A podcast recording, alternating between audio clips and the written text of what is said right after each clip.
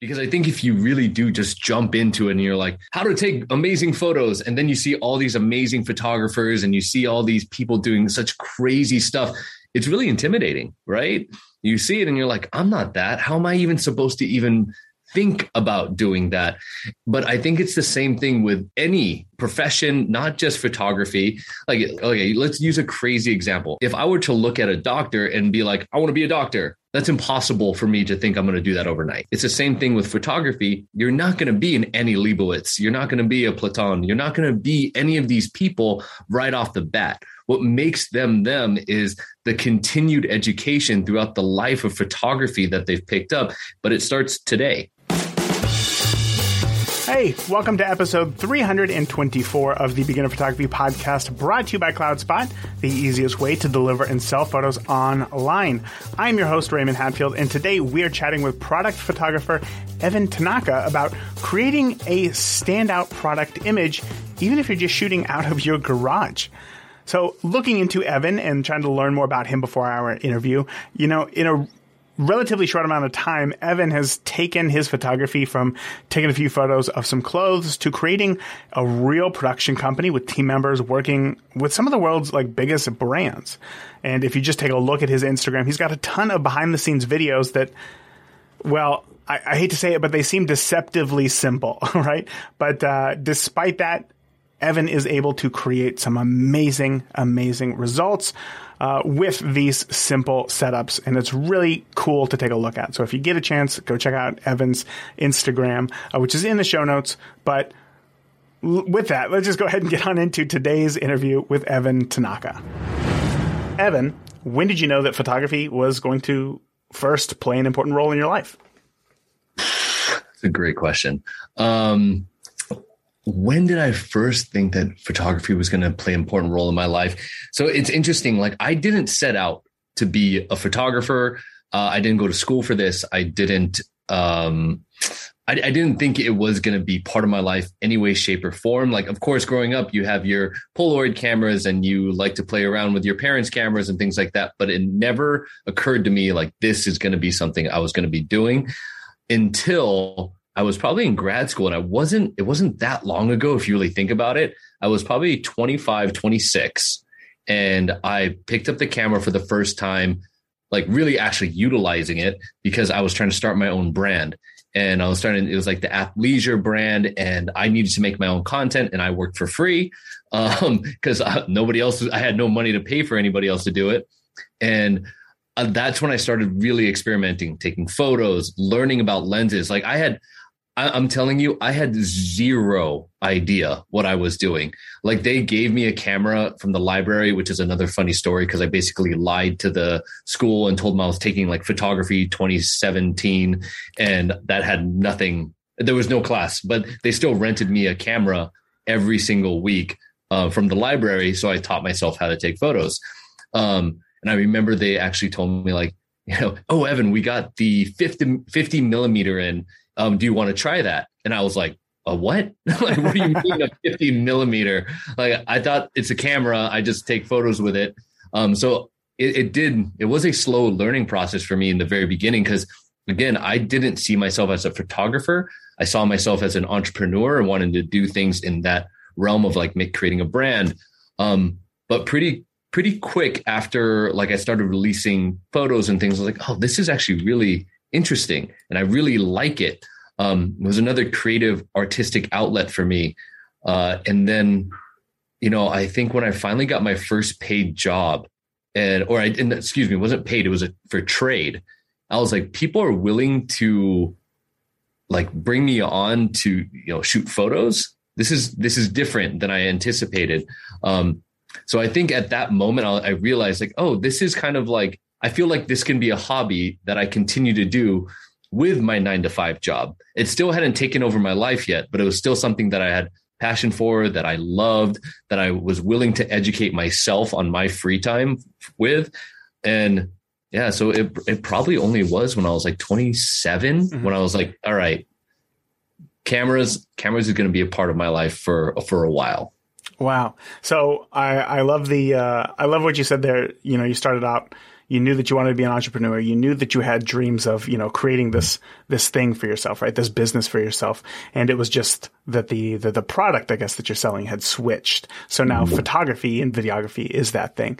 So when you were still doing your full-time job, right? Your, your nine to five thing, and then you mm-hmm. decided I'm going to use this as like a cool hobby and still like make some money on the side with that. Yeah where like at this point like i guess how were you educating yourself on photography? Was it just tri- all trial and error? Because as you said earlier there's terms like 50 millimeter lens and all these yeah. things. Where did where did the education for that come in?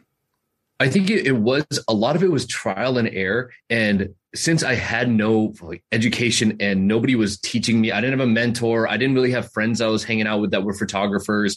So it was all really anything that basically any issue I ran into on a on a shoot that I was doing that was either you know personal or someone hired me for, I'd be like, why is my why are my photos so blown out um, it, when I go shoot outside? Why why is my why when I shoot in low light or in a dark room, I didn't know it was called low light at that po- point, but in a dark room, is it so fuzzy? And when I try and bump up, you know, the brightness in my camera, like I didn't understand that when you bump up ISOs, like it's going to create some grain. I didn't realize that you could change ch- shutter speed to adjust for the background lighting. Like so, every time I ran ran into that issue, I jump to YouTube. I jump on Instagram. I jump and I Google it. I'd find out, and I would just self educate, basic based on the issues I was running into. Wow. Okay. So yeah. so let me let me see because I know that when it comes to a lot of new photographers, they get this idea of like, I really love photography. I want to learn as much as I can. So then they, like you, will go to YouTube. But one thing that I often hear from them is just how overwhelming it can be. Mm-hmm. Right? There's a lot oh, yeah. of information. So. L- tell me if I'm right here. You weren't trying to learn everything about photography. You would go out and shoot, and once you discovered a problem, you would only look for a solution for that issue. I think in the very beginning, that's what it was. Because again, I didn't see myself as a photographer. I saw myself as a entrepreneur and a brand owner. And so it wasn't me necessarily like, you know, I want to get better photos. It was, or before I go out and shoot, I want to get a specific type of photo. It was me coming back and being like, these photos are terrible for me to put up. How do I make them better? And, and that's how it started in the very beginning. Now, I mean, and then when I started actually really falling in love with cameras and what it is, that's when I started integrating and like made a promise to myself every new photo shoot I did. And this is probably like a year and a half, two years in when I really started taking it seriously. Uh, I wanted to integrate one new technique, skill set, whatever it might be. And it was anything from ranging from, you know, freezing motion in action or uh, using ND filters or using a, a Pro Mist or you know, little things like that. I would just like try and find a way to integrate it into new photo shoots. So then I started like thinking instead of thinking of the issue, then find the the solve. It was more of like, how can I just take my photography a step further before I even go out there and shoot? Sure. Do you feel like you had to have some level of competency before you got to that exploration oh, yeah. phase? Yeah. Uh, I'm for me, the way that I did it when I was like looking for problems to solve basically made it more digestible for mm-hmm. me because I think if you really do just jump into it and you're like, you know, how to take amazing photos and then you see all these amazing photographers and you see all these people doing such crazy stuff, it's really intimidating, right? You see it and you're like, I'm not that. How am I even supposed to even think about doing that? But I think it's the same thing with any profession, not just photography. Like a doctor, okay, let's use a crazy example a doctor. If I were to look at a doctor and be like, I want to be a doctor and I want to be, I want to know their knowledge, like what they're doing, that's impossible for me to think I'm going to do that overnight. Like you're just not going to be that. They go to school. That takes some time. They're going to do reading. They're going to do educate themselves. And it's the same thing with photography you're not going to be an Annie Leibovitz. You're not going to be a Platon. You're not going to be any of these people right off the bat. What makes them them is the continued education throughout the life of photography that they've picked up. But it starts today. And you just, it's one step at a time. And it's going to take you a while to get there, but it's going to pay off. It's going to be that beneficial, rewarding because you're going to develop your own self of style and photography. If you could fit that on a shirt, you should do that because you'd sell a million copies of that. That was perfect right there. Um, when it comes to the uh, that learning aspect, still even going back earlier, right before you were really like even exploring stuff. When you're in this phase of taking photos and figuring out, like, wait, I don't really like this. I need to figure out how to mm-hmm. how this thing works. Was there anything in particular that was like especially a struggle for you to like really figure out or like get a grasp on? Um, I think a lot of it, because in the beginning it was much more about natural light. So I think once I switched over to studio photography, that was a really big learning curve for me. Um, and uh, and I'm I'm not gonna say using natural light is easier than studio photography using artificial light, but for me, since it was such a run and gun feel and more carefree, and I was so used to it that when I was confined to a smaller location, I had to be the sun essentially, right? I have to create my own sun. Um, I have to figure out how to shape the light. I need to make it soft. I make it, you know, harsher light, whatever it might be. That was a big learning curve. Um, and I'm still learning about how how to shape light and make it certain ways. Like I, I'll uh, sometimes I'll just go into my studio garage and I'll just like take a bottle that I'm uh, like a Topo Chico bottle or something that I'm drinking and try and see how soft I can get the light, how hard I can get the light. Um, but I think making that switch from natural light photography to studio photography was a, a pretty hard learning curve for me to really grasp. What happens if you go out into your studio garage? Which, by the way, I have a question for here soon. But yeah. let's say you go out into your studio garage and mm-hmm. you're trying to take that bottle and you're trying to just get the light as soft as possible or as hard as possible, and it's just not working. Mm-hmm. Right? Like, um, what do you do in those situations? Like, how do you how do you work through these these things to find creative solutions? I just quit and I stop. I run away. No, yes, I love it.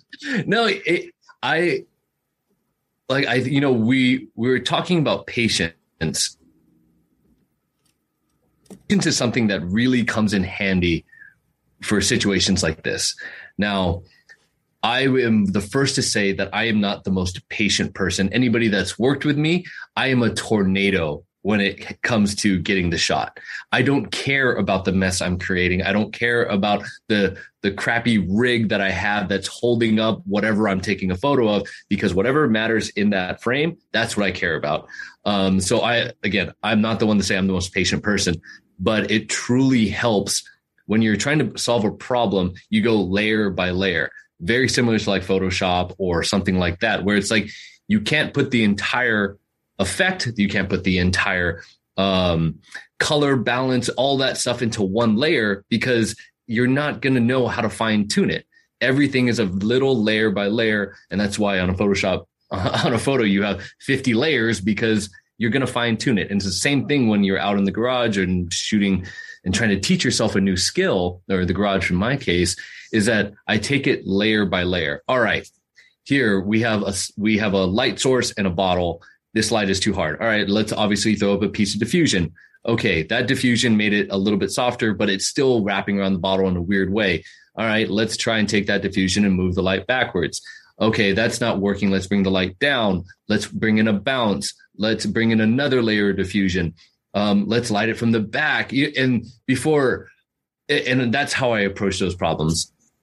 Um, I think it's a really common mistake honestly in studio photography where people will set up all their lights and then they'll have three lights going and they'll be like and they'll fire a photo and then they try and adjust it from there. And i think that's the wrong way to set up your lights. You should i think you should really focus on one light one angle at a time and then you can build on top of that. And so that's how I, that's how I approach my my creative so- problem solving. That's solid that. advice because yeah. uh, you know, as you said earlier, it's not that natural light is necessarily easier, but when you do mm-hmm. add something like a studio light or a flash, that does add an additional element of something that you have to control, uh, mm-hmm. which can seem stressful, especially in the beginning. But let's let's get back to how you got into product photography. So obviously, yeah. you had a brand here. You had to take photos for yourself. Mm-hmm. And now, were these photos? These photos were interesting enough or good enough that other people were saying, "Hey, actually, I would like you to do that for me as well." Yeah. Yeah. Um, so when I first started off, I really didn't actually do product photography. I, I was doing clothing stuff, so more like lifestyle Um, and then I got asked to do my very first shoot after I graduated from grad school. I moved back down to Los Angeles. I was moonlighting at another nine to five job. Uh, and I got asked to do a photo shoot, a lifestyle photo shoot. And they did it for trade. And that's when that kind of light clicked. And I was like, oh, there people find value in this. Um, but when I got into product photography, I had been doing it, but not focusing on it. And it was really the pandemic that when that pandemic hit, I was isolated and wasn't able to shoot with people anymore. And so, what did I have a, available to me? It was products. And I would find products laying around the house. I would go to the grocery store. I'd buy 99 cent candy. I would take photos of it and then then I would eat it because then I made a deal with myself of I have to shoot it before I can eat it. And it just kind of helped me to make sure I was staying consistent, especially during a time when a lot of people felt like they couldn't do anything. Um, and I was able to, you know, I adapted to what I had available to me at that moment.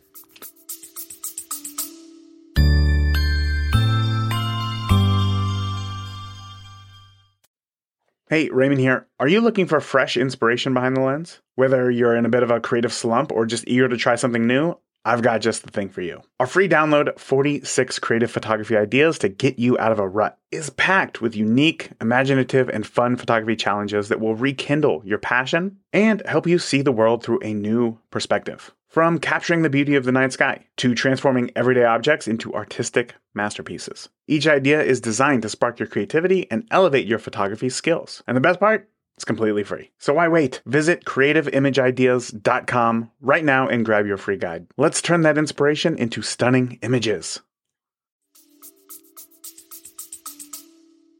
So that's got to be a big switch going from having somebody in front of your camera to something in front of your camera. What are what are the major differences for you? Like how do you separate those two? Um, I think the biggest difference is to me in product photography, it's all about you uh, like you as a photographer. There is no relying on somebody else to help you in the moment.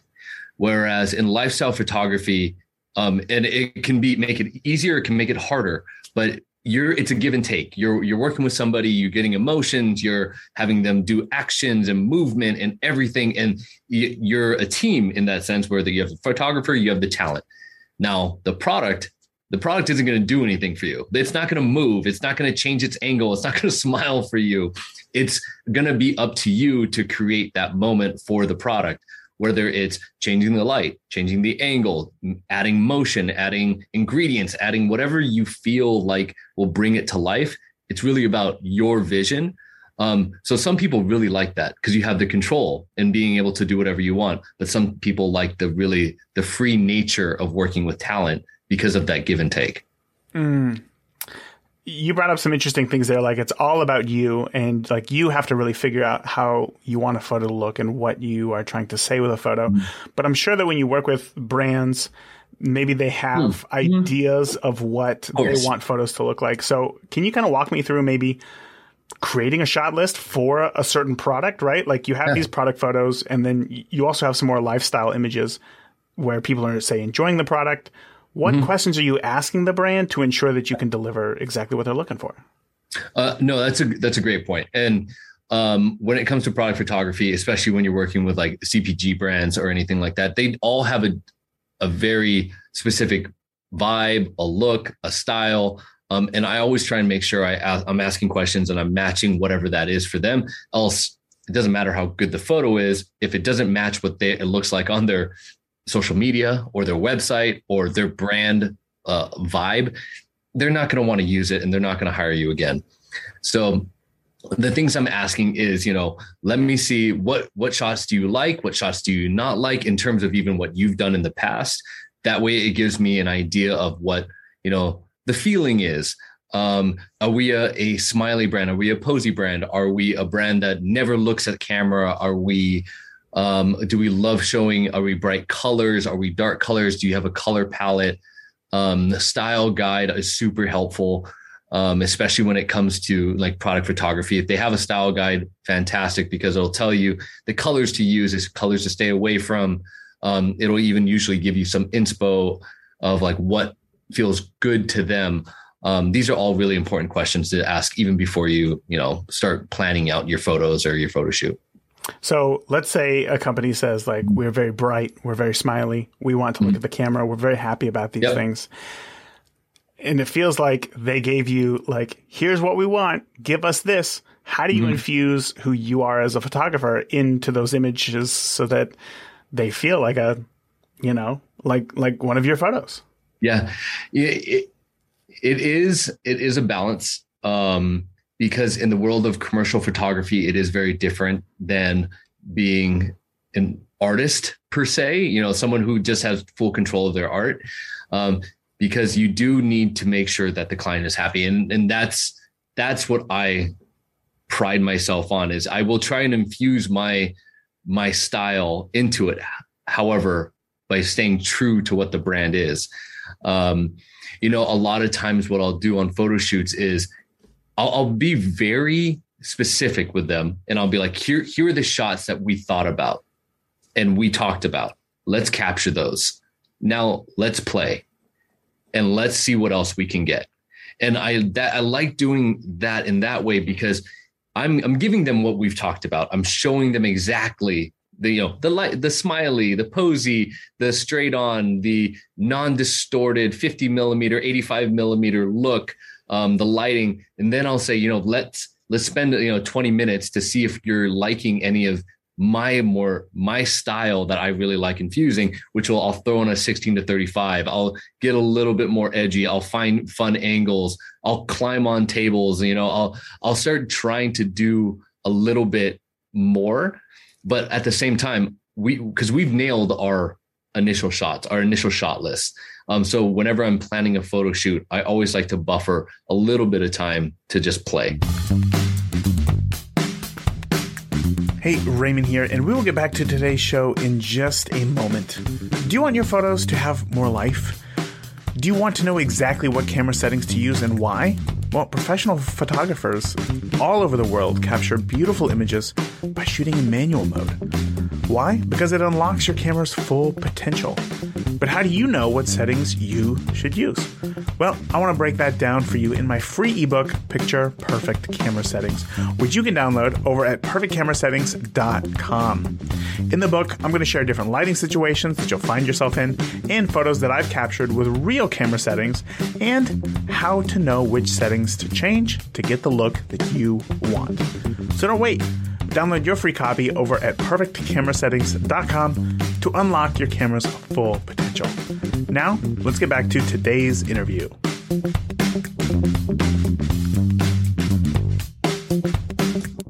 I love that because so many people I've heard, you know, uh, you know, I think it's kind of difficult in photography where it's like many people feel like like they should only be hired because of their creative yeah. vision, but yet they yeah. haven't really exactly figured out what their creative vision is. So therefore, like there's always this kind of disconnect, right? Mm-hmm. Like I made this thing for them and they they don't really like it, but I like it. But is it good? You know, I mm-hmm. guess that's kind of up to whoever. But you right there saying like, look, you got to get those shots that they want. You got to get the safe, safe shots. You got to get the shot list done, and then you can go off and uh, and explore your own creative ideas. So my next follow up question to that is, how often do you find a brand will use those creative ideas um, over the photos that they thought that they wanted. Does that make sense? Oh yeah, um, it it really is de- dependent on the brand. Um, if I had to give it like a percentage, I'd say like 50-50. You oh, know, wow. some brands are very stuck in their ways. Um, and maybe they're just more of a classical brand and more traditional. There's so here's the thing. All right, let me back up a little bit. It really boils down to the size of the brand that I usually work with the small to medium sized brands have a lot more flexibility in the story that they're telling visually because usually they're still young they're still trying to figure out their own vibe and style and everything. So they are looking for a photographer to help them develop that. And i and i love that because i can come in and be like here here's what you guys have done. Here's maybe a way to spice it up. And then they'll take from that and we can adapt and move forward and uh, you know try and integrate a little bit of both of us into the shots going forward now, the flip side of that is the larger brands. They're much more solidified in what they look like, what their approval process is. They have, it's not just the photographer working with the marketing director and the CEO anymore. That's the small, medium brands. Now it's the photographer working with the brand manager who has their boss, who has their boss, who has their boss, who has their boss, and so on and so forth. Sometimes, I mean, I just did a shoot with a, a financial institution, and we also have to go through legal before anything is done for each set of photos or videos that we do. There's a 10 day approval process just on legal, not even on the creative. Um, so it's just like those types of brands are much harder and more rigid in terms of like being flexible do they want some you know lifestyle or some of the photographer videographers style in there? Of course but as long as it's within the borders of what they've already established as their brand. And I, I think it's important if you are a photographer or a filmmaker trying to make it in commercial photography or in the commercial world you do need to be respectful of that because what has what they're doing has worked for them and there's a reason they're continuing to do it if they come to you and ask you to redesign and everything, totally different story. Mm-hmm. But if they're coming for you for more content creation, uh, I think there is a lot more of a, um, you know, listening or learning from their style guide and being able to adapt to what they need while still having fun with it and infusing yourself into it, but stay within those borders. Yeah, I love that. I really don't think many photographers eh, working photographers, right? Like commission photographer. I don't think that it's possible to just shoot whatever you want and yeah. make a living off that. I, I really think that like if you're a commissioned photographer, you are solving somebody's problem, and therefore there's some sort of um, um, you know expected deliverable, right, of what you're going to be able to deliver, and you need to be able to do that. So this idea of the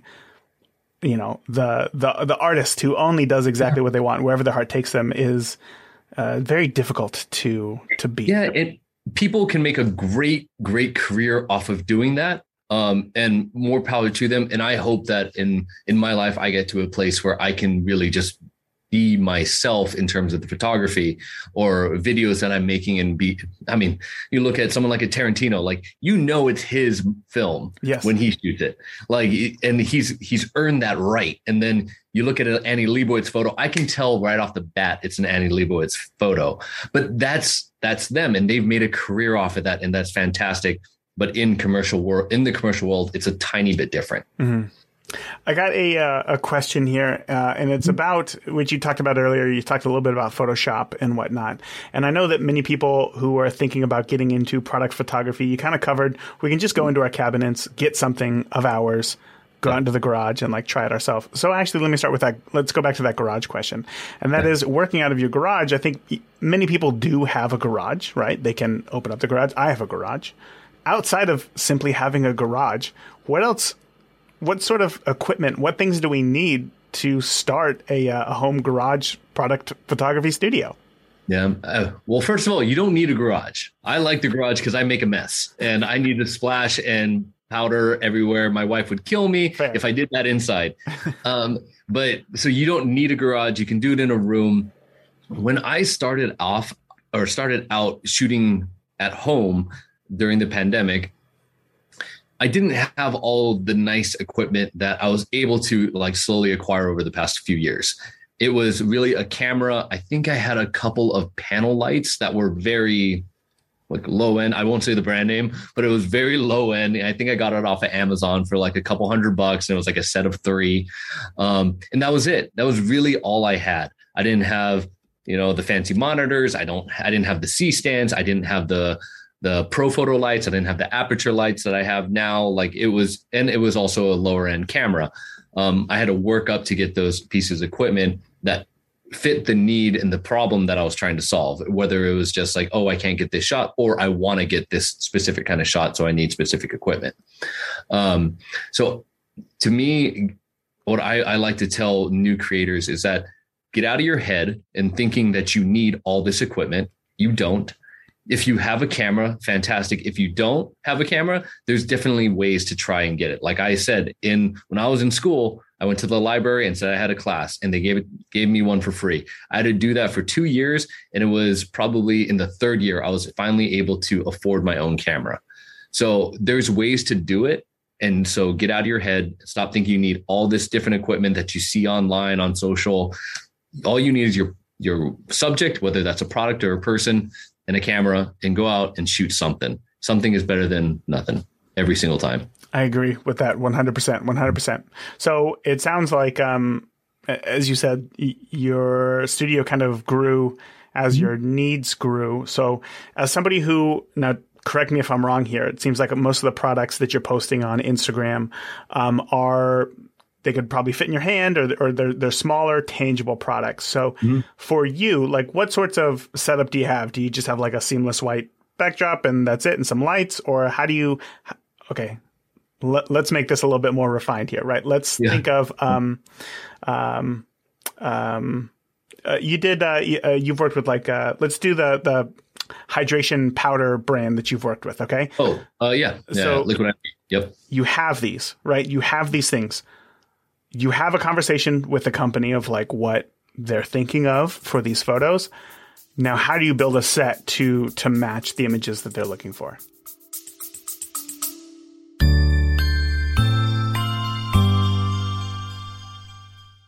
Here's the fastest way to start making money with your photography. Head to deliverphotos.com to sign up for a free CloudSpot account. There, you can create a digital storefront to sell your prints in just a few clicks. The most popular print sizes are 4x6s, 5x7s, and 8x10s, so be sure to offer those. With CloudSpot's global markup tool, you can create profitable pricing without any guesswork. Now, when you send a client their gallery, surprise them with a small print credit to encourage them to purchase additional prints. Look, CloudSpot really is the easiest way to deliver and sell photos online. So grab your free CloudSpot account today by signing up at deliverphotos.com now.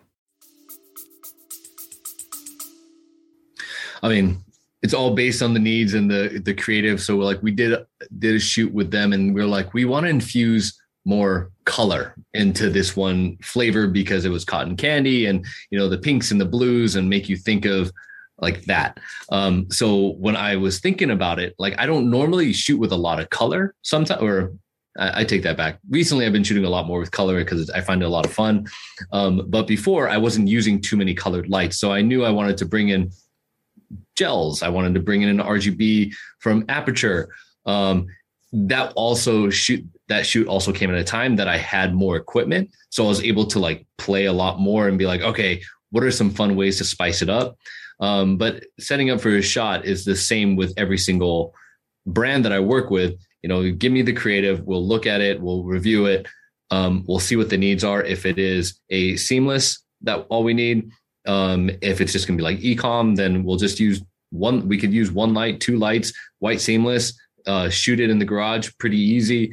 Um, but then, based on what the needs are, we can just basically scale from there. Mm-hmm. Are you typically shooting both, like just regular product photos for e-commerce background? Um, you know, I, I, do shoot ecom stuff. I don't do it too often, um, just because I think where like my studio fits better is more of like the bringing photos to life mm-hmm. kind of a sense. Ecom photos are fantastic, and when we get to do ecom photos, I always try and nudge a brand a bit uh, here's me almost like going back on what I said of like, oh no, listen to the brand only, only do what they do. But I, I always like, if we're going to be the, the ones doing the ecom shots, I'd always like to say, let's do something more than just a typical white backdrop. Um, because let's be honest, those shoots, those shots are fairly simple to do. And maybe there's another studio that's more geared to just, you know, crank those out, maybe at a lesser rate, whatever it might be. But if you want to come to us, I like I always try and nudge them like, let's get some, let's do something a little bit different. Mm-hmm. Um, if you want to work with us for those ecom shots. So even those, I try and spice up a little bit. I got you. I got you. Try, yeah. try to move them on down the uh, the pipeline there. I got it. Yeah. Um, so I know that. Let's get back to the Photoshop thing that uh, that you yeah. had talked about earlier. Um, you know, I, when I look at your photos, there's a lot of symmetry in your photos, right? There's a lot of um, things are lined up very well, um, and obviously part of that takes place in camera. So tell me how much of your finished product is about getting it right in camera versus uh, making adjustments in Photoshop. Is that even a fair question? Like, does every photo go through Photoshop? Every every every photo does. Uh, I mean, in a, in some sense, right? Whether it's just like playing with some highlights and that's all we need, or it's totally like compositing photos or anything like that. Um, I I hate the phrase, you know it's coming, fix it in post. Uh-huh. I hate it. I hate it so much because it's to me that takes away from what is accomplished on set in photo. um, you're almost taking away from the art of taking a photograph because you're just like, oh, fix it in post, and then then it's easy, right? Then and that's not true. Photoshop and Lightroom and post production is an art form in itself, and I feel like that whole phrase belittles what Photoshop, how talented those people are that can do amazing things on it. Um, so I, I hate that phrase. It also takes away from the talent of the photographer that's trying to make that photo come to life. You're basically saying it's not good enough. Let's fix it in post. Um, so there's my spiel on that phrase. Um, however, what I will say, it is very important to me. I like getting everything done in camera that I can. Um, so most of the photos that you see me take, I, have I've seen it so much online, and they they tell me like, oh, you could do this in Photoshop. I did a shot with White Claw um, not too long ago, and it was like a frame with a photo or with a white claw in the center. The there was like this pattern in the backdrop that mimicked or mirrored the uh, the can itself.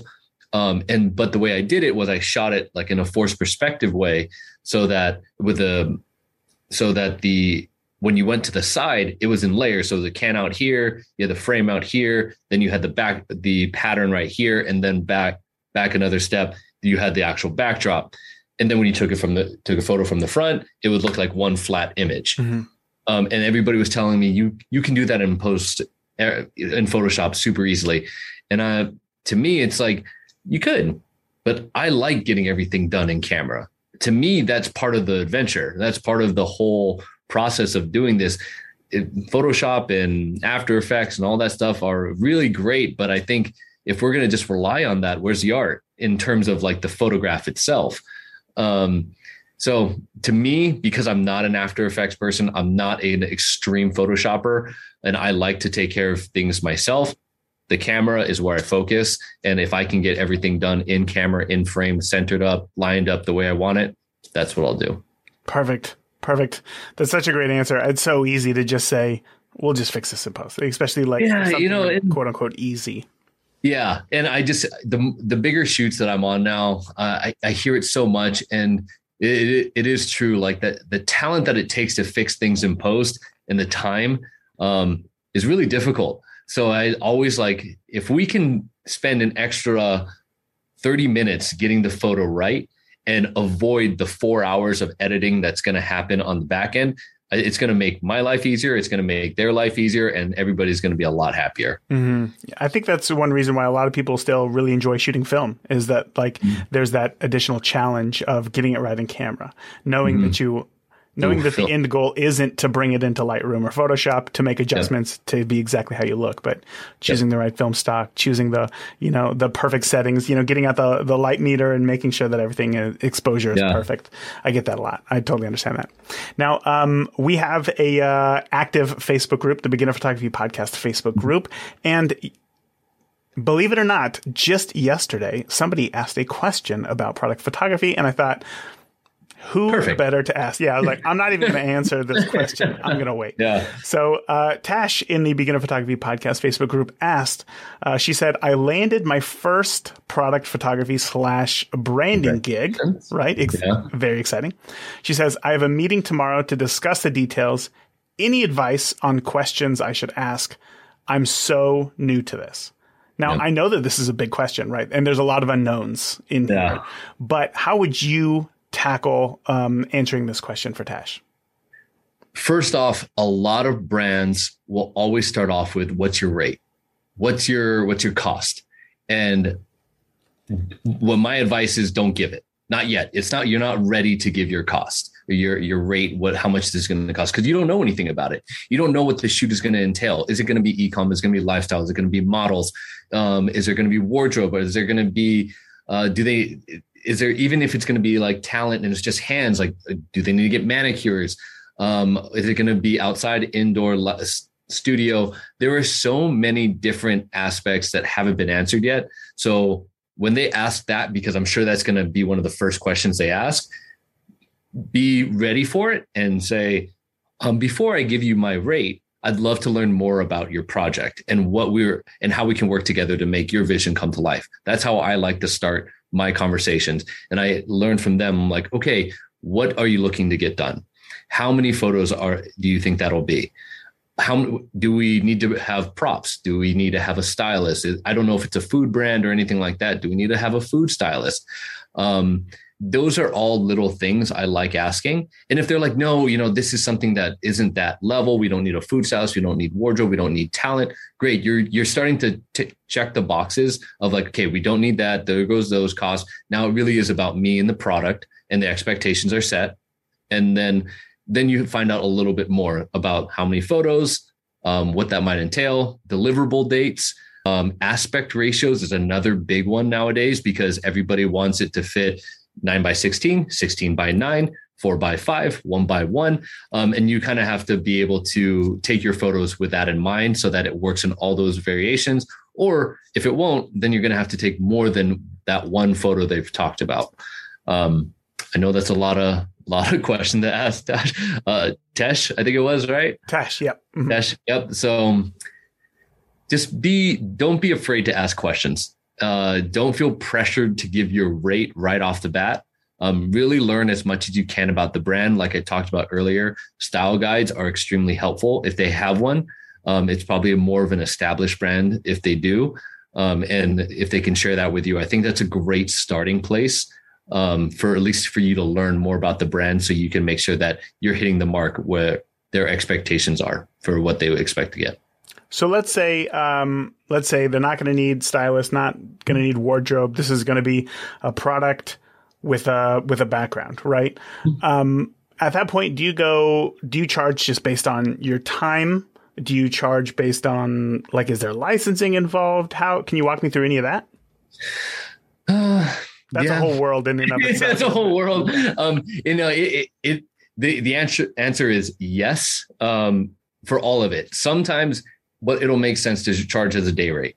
Um, maybe it's because we're shooting ecom shots, or maybe it's uh, because we're shooting something that is more rapid fire. And it wouldn't make sense for me to say, okay, I'm going to shoot, and it's one light setup, and oh, okay, it's a hundred dollars per ecom shot, but we're shooting 30 in one day, and I'm not changing anything. Um, so it probably doesn't make sense for them. Like that's what I'm saying. Like I wouldn't charge that. I would charge a day rate. I'd be like, okay, I can shoot 30, fo- 30 photos in one day. Here's what we can get done. And then here's what post production would look like. Mm. Um, or if they're going to be taking care of posts themselves. Uh, so I like to offer that as an option. And I think that's a good thing for photographers that are starting out is another great question for Tesh is, you know, are they handling post production themselves or will you be handling, handling post? Um, because editing sometimes can take much longer than the day that it took to take the photo or the time that it took uh, took to take the photo. Sure, sure, of course. Yeah, that's one of those things. We had somebody else in the group recently talk about a uh, as a portrait session that they did, and um, mm. they thought that it went wonderful. Unfortunately, came back. They had a lot of revisions. The couple wanted on their photos, and um, it's one of those hard things because it's like if you don't know how to do that, is this one of those situations where you're ready to learn, or are you going to have to outsource this to somebody else? So figuring out and having that um, expectation laid out for a brand and what they're going to do with the photos afterwards, I can I can yeah. see how important that would be. Um, I think you did hit a good mark on there. Is the revisions? Um, that's something that's great to kind of set uh, set an expectation for. It's like two revisions, three revisions, four even, um, but really kind of letting them know it's like this won't be an ongoing process for the next six months to get this portrait right, uh, that then you're just like, kind of setting the bar. Like, all right, final notes, here it is. Um, but I mean, even on that sense, to anybody that's just starting out, getting their first clients and everything, it's like what I was talking about earlier, where I was saying, you know, I when I was learning photography, based on the issues I would run into, I'd go and learn. You're gonna learn the questions that you're going to need to be asking because you're not going to ask every single time the right ones. I forget a lot of the times. I, I, work with the producer and he's been a like lifelong buddy of mine, and he still gets mad mad at me this day because I'll agree to a, a shoot and he'll be like, "You didn't ask these questions," and I was like, "But it sounded fun. I figured we figure it out later." And um, but so it is a learning process. You're not going to nail it, but keep record and keep notes of like, okay, these are the great questions that I find valuable because what I find valuable knowing might be very different for you. Mm-hmm, mm-hmm. This is kind of a, uh, a side business question, but uh, yeah. I think it's important. Um, when a brand comes to you for the first time and you work with them, what sorts of things do you do to create a lasting relationship so that hopefully you can work with them again in the future? Um, under promise, over deliver. Uh, I think that's a huge one, and I know it's a little cliche, but I I really believe in it. Um, also, I think what I like to boil it down to is making their life easier. Um, and I I use that as an example for not only photography but any career that you're choosing. Whoever that person you're working for, because t- technically when you work with a brand, you're working for them for that time, and whoever you're working for, even if it's a nine to five job, if you're not making their life easier, you're not going to get hired again. They're not going to want to continue working with you. So that's what I always try and keep in mind, especially for new clients. It's like, okay, here's our stage that we've set. We've asked the questions, we agreed on the rate. Now I'm going to make your life easier than just sticking to what we talked about. I said 13 photos, I'm giving you 15. I'm I'm on set and they say that they want to change something in the moment great. Even though we went through all the approved props and everything like that, we're going to figure out how to make you happy and get it done on set. Um, if they ask for, oh, can you make these little revisions? And it takes me just a little bit more time, I'm going to say yes. Like, I want to make sure that they feel like they're getting value from me at the end of the day, that they walk away a happy client. And it doesn't have this feeling of tension of like, oh, I can't ask this person because they'll revert back to their contract or they'll just say that's not what i'm supposed to be doing. That's not in my my role my scope. Even on big shoots like i again I, this big shoot that i just did with a financial institution i'm the director. I'm not even touching camera. But what we needed to do and the client wanted to add in was this one moment where we needed a hand model. And instead of me saying we can't do that because we didn't get an approved person to come in here and do this that's specialized I said, great. I took off my bracelets. I went in and I was a hand model. And it was just, and I'm like, don't worry about it because I want to get a shot. I want you to be happy. We're going to be flexible on set. And to me, that creates much better, long lasting relationships than if I had said, well, we didn't approve that. So we can't do that. Yeah. Ah, I bet that, you know, I think it's so interesting because it's like, I guess when I ask questions like that, I think many people are expecting like a like a hard answer, right? Like, well, you do this or you don't do that. But mm-hmm. I think really in business, you find that sometimes the line is a little a little bit more blurred, right? You're you're more willing to if you didn't have a hand model, you know what? I'm just going to reach in there and make sure that I can get this. Yeah. But if somebody comes back and they're like, you know what? We need to Photoshop all these backgrounds to be totally different, knowing that's going to be an additional charge. You know, that's going to be more than yeah. than what is required. Oh. So sometimes you just got to figure these things out on your own. You got to figure those things out. You really you have to you have to choose your battles basically. Mm. Now, if, if these are battles that can be fixed and be done with quickly, I always say just err on the side of making them happy. Now, if it's something that's going to be a way bigger ask and it's going to be dragged on, like it, and it's obvious that this is a much bigger task than just being like, "Hey, can I get a favor?" Um, obviously, you know, hold yourself accountable and be like, "No, this is what we we agreed on." Um, but yeah, you know, I, I, it, at the end of the day, everybody's a person. The, yes. Like if, if it's a brand, if it's a talent, if it's you, and everybody has their own business, and it, it doesn't matter. They're still people. Um, if people say it's just business and not personal. They're liars. Everything is personal. And no matter how it's done, they're going to feel a certain way about it.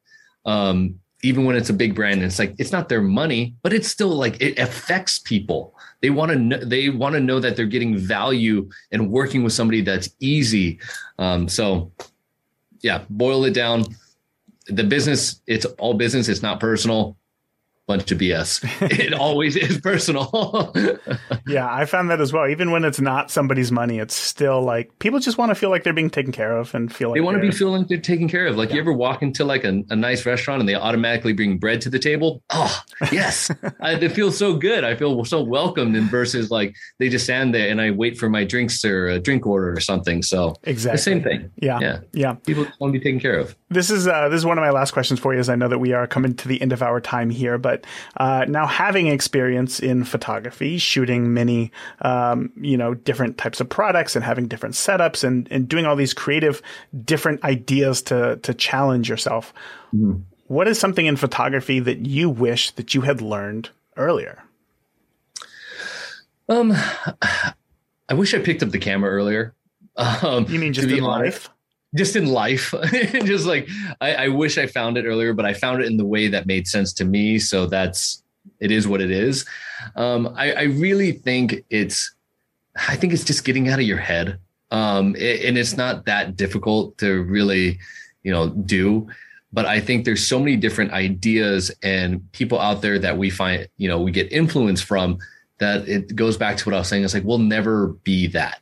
And it's almost, and we get an idea of like, oh, I want to do this photo shoot with this product. And then you're like, oh, it's maybe it won't look good. Or maybe I need this and I don't have access to that equipment. Or I need, I need to spend a little bit of money and I don't have money to spend on it.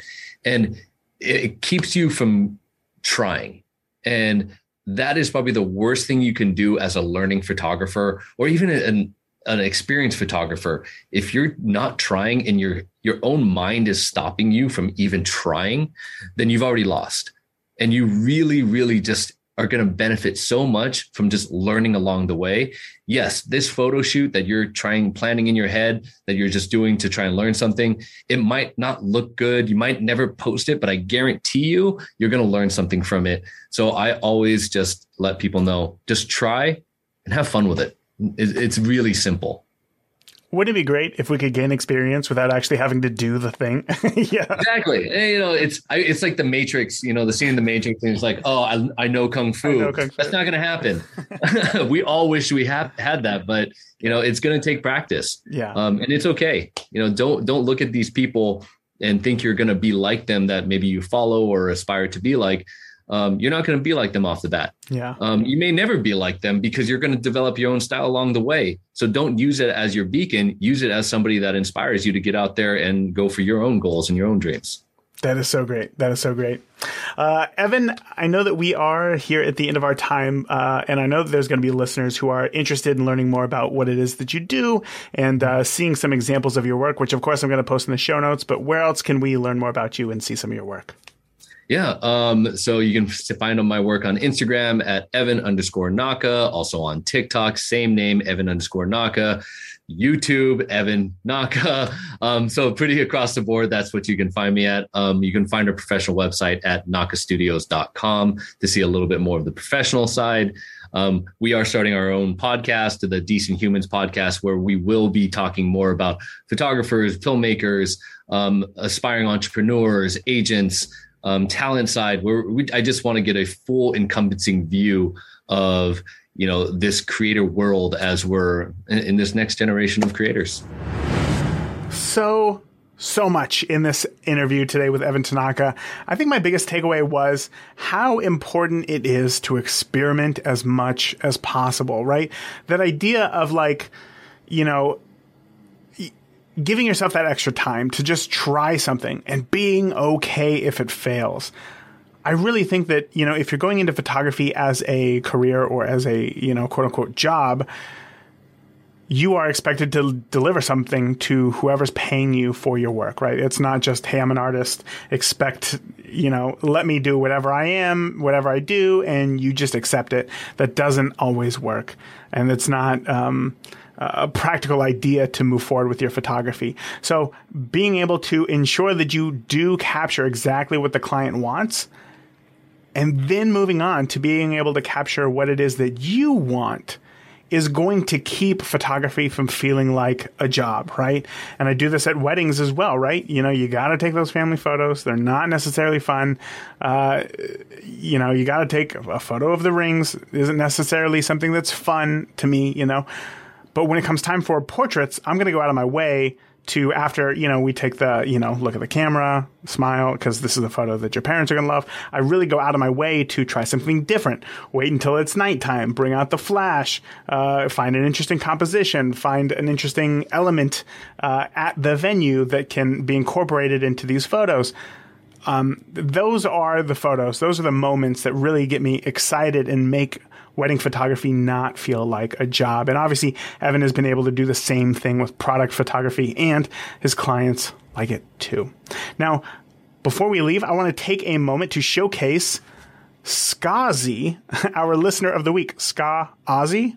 For for leaving the podcast a five star rating and review in Apple Podcast. Skazi says, "I'm trying to gain more experience and learn from those who have amazing experience in photography, and the Beginner Photography podcast has pushed my enthusiasm and has already helped me to view photography in new and interesting ways."